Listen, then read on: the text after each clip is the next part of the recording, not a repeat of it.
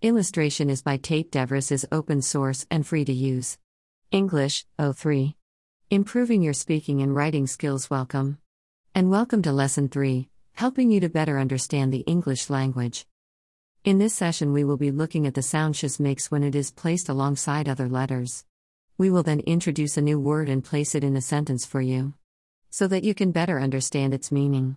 Before moving on to reading sentences and practicing your writing with each sentence read, these are the main steps to remember 1. Identify the word. 2. Read the word. 3. Spell the word. And 4. Write the word. Finally, at the end of this session, you will have increased your understanding most definitely. And there are roughly 12 sentences for you to get started with during this session, Episode 3. 1. Let's start by reading the sentence. For example, my kitchen is spacious. Your house is very spacious. Now, can you spell the word spacious? S P A C I O U S. Let's start by reading the sentence. For example, my neighbor's cake is delicious. Your dinner is delicious. Now, can you spell the word delicious? D E L I C I O U S. Let's start by reading the sentence. For example, it's my precious son's birthday. This means that you love them very much. Time is precious. Now, can you spell the word precious? P R E C I O U S. Let's start by reading the sentence. For example, my friend is suspicious of everything. The book character had no reason to be suspicious. This means there was no reason for the book character to be distrusting. Now, can you spell the word suspicious? S U S P I C I O U S.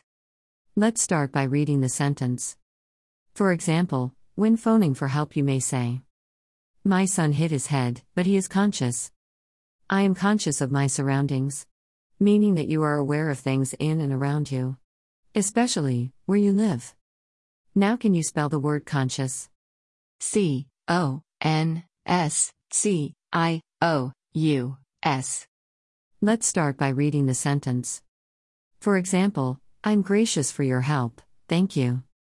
My teacher is gracious. Meaning the teacher is polite and well mannered. Now, can you spell the word gracious?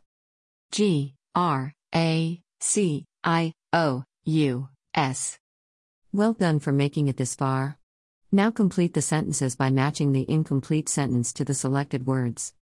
Now grab a piece of paper, a pen or pencil to check your understanding of what has been learned so far. Start by writing a sentence with each word. Then cover each word and spell it. If you still find it challenging to understand the meaning by the time you have worked through this session, then please use a dictionary or use a web browser to search the words and example sentences. Another way to check your understanding is by putting each of the words we have been through into your own sentences. Go ahead now and surprise yourself. Remember to practice. Thank you for taking part. And well done, you. Publication author How to Upskill UTD. Subscribe, smiley face.